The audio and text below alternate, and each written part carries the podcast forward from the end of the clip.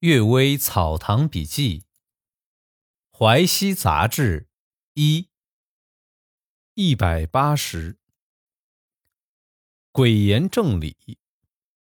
我去世的老师芥野元先生说，他亲戚中有个不怕鬼的人，听到有鬼怪的房子就去住宿。有人说，西山某个寺院的后阁楼经常出现妖怪。这一年啊。他正好参加乡试，就租了那个地方居住。每天夜里，他都看到有奇形怪状的东西围着书桌、睡床团团转。这个人若无其事的住着，怪物也不能害他。一个月明之夜，他推开窗子观看，看到有个美女站在树下，就笑着说：“吓不了我就来迷惑我吗？你是什么妖怪？”走到前面来，美女也笑着说：“你当然不认识我，我是你的姑奶奶，死后葬在这座山上。听说你天天与鬼争斗，你读了十几年书，只想换来一个不怕鬼的名声吗？还是想中举人进士，为祖宗争光，光大门庭呢？现在你每天夜里和鬼斗，白天疲劳的睡大觉。”考试的日子临近了，学业荒废，难道你父母让你带着食物到山上读书的本意仅仅是这样吗？我虽然在皇权之下，对娘家却不能无情无义，所以严正的警告你，你再想想吧。说罢，就不见了。这个人心里想：哎，他所讲的有道理啊，于是就收拾行李回家去了。回到家中。详细的向父母询问，并没有这个姑奶奶。这个人十分后悔，跺着脚说：“我竟然被狡猾的鬼暗算了。”于是想再上山去。他的朋友劝他说：“鬼不敢和你斗力，就改变形状，用好话来解决争斗。鬼已经怕了你，你何必穷追不舍呢？”这个人听了朋友的劝告，就不上山。这位朋友可以说是善于调解纠纷了。不过，鬼所讲的是严正的道理，严正的道理不能制止这个人，巧妙的说法却能制止他。从这里可以领悟缓和消解血气之争的道理。卖蟒治祸，前面所记的内阁学士查大人祖坟有大青蟒的故事。是根据左都御史舒穆鲁公的记述。壬子年三月初十日，户部侍郎蒋济门邀请我去看桃花，刚好和查大人坐在一起，就请教了这件事儿。知道舒穆鲁公的叙述不假，查大人呢又说：“呃，还有一个故事，舒穆鲁公却不知道，守墓人的妻子刘老太。”经常同这条大蟒蛇一起睡觉，大蟒蛇盘在他床上，挤得满满的。大蟒一来，一定要为他饮白酒，把白酒倒进大碗里，大蟒抬头一吸，酒就滴下去几分，剩下的酒就淡得像水一样了。他附在刘老太身上给人治病，也常常灵验。有一天。有人想买这条大蟒，给了刘老太八千铜钱。趁大蟒饮醉之时，就想把它运走。大蟒被运走之后，刘老太忽然发了狂，口里说：“我对你不错，你竟然敢卖我，我一定要夺你的魂魄！”还不停的敲打自己。刘老太的弟弟跑来告诉我。我亲自前去查看，也没有什么办法。过了几个时辰，老太婆就死了。妖怪附到女巫身上的事儿是常有的，冒犯了妖怪而招来祸患的事也是常有的。只有为了钱财出卖妖怪的事儿，哼，就比较奇特了。还有人愿意出钱去买妖怪，更是其中之奇。这条大蟒啊，现在还活着。就在西直门外，当地人叫红果园的地方。哎，下一个故事啊，养蛊院。啊，我这里讲一下这个“古”是什么意思啊？这个“古”写作呢，上上面一个啊大鼓的“鼓”，啊架子鼓的“鼓”，下面一个木字。从这个字形就可以看得出来，这个“鼓”的意思呢，其实就是瞎子的意思。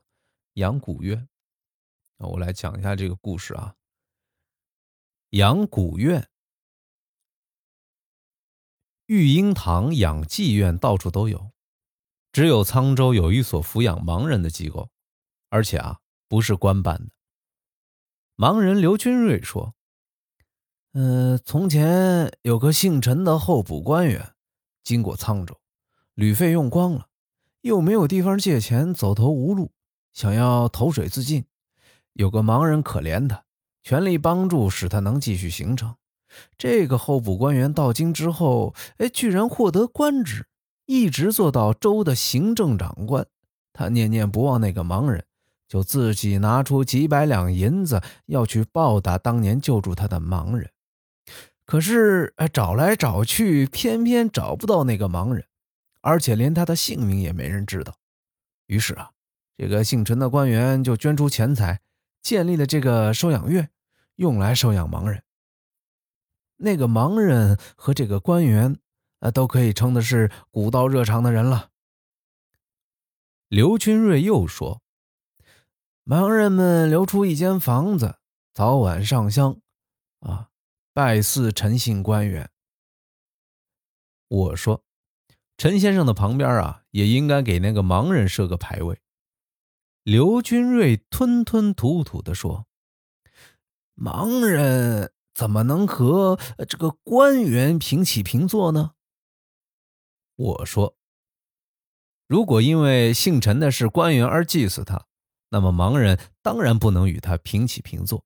如果因为义举去祭祀他，那么盲人和官员的义举是一样的，为什么不能同坐呢？这件事儿啊，发生在康熙年间，刘军瑞是在乾隆二十二十一年之间告诉我的，还能讲出有谁住在养盲院里。现在啊，已经过去三十多年了，不知道这所养盲院是否还在。不负心。明末战乱，我的曾伯祖父郑藩公刚十一岁，被乱兵抓到临清。到了临清之后啊，遇到家中过去的佣工李守敬，用独轮车把他送回了家。一路上山野崎岖，兵荒马乱，多次发生危险。李守敬始终不抛弃郑藩公。当时啊，这个宋老太夫人还在世。送了些银钱给李守敬作为酬谢，李守敬先行礼表示感谢，然后把银钱放在桌上说：“呃，旧主人流离失所，我于心不忍。难道我是为了赏赐才来的吗？”说罢，他流下了眼泪，行礼告别，从此不再来了。李守敬性格耿直，仆人之中有人做奸诈的事情，他就大声责骂，所以啊。他是被仆人们排挤离开的，可是，在患难的时刻，他却能如此不负心。哎呀，我要是能够遇到这个李守敬就好了。嗯，少见啊，难得有先秦义士的这个风范，特别棒。那继续给大家读故事啊。先兆，有些事儿啊。会有先兆，也不知道是什么原因，仿佛太阳快要出来时朝霞明亮，雨快要下来的时候筑基石潮湿一样。我从四岁到现在没有一天离开过笔砚。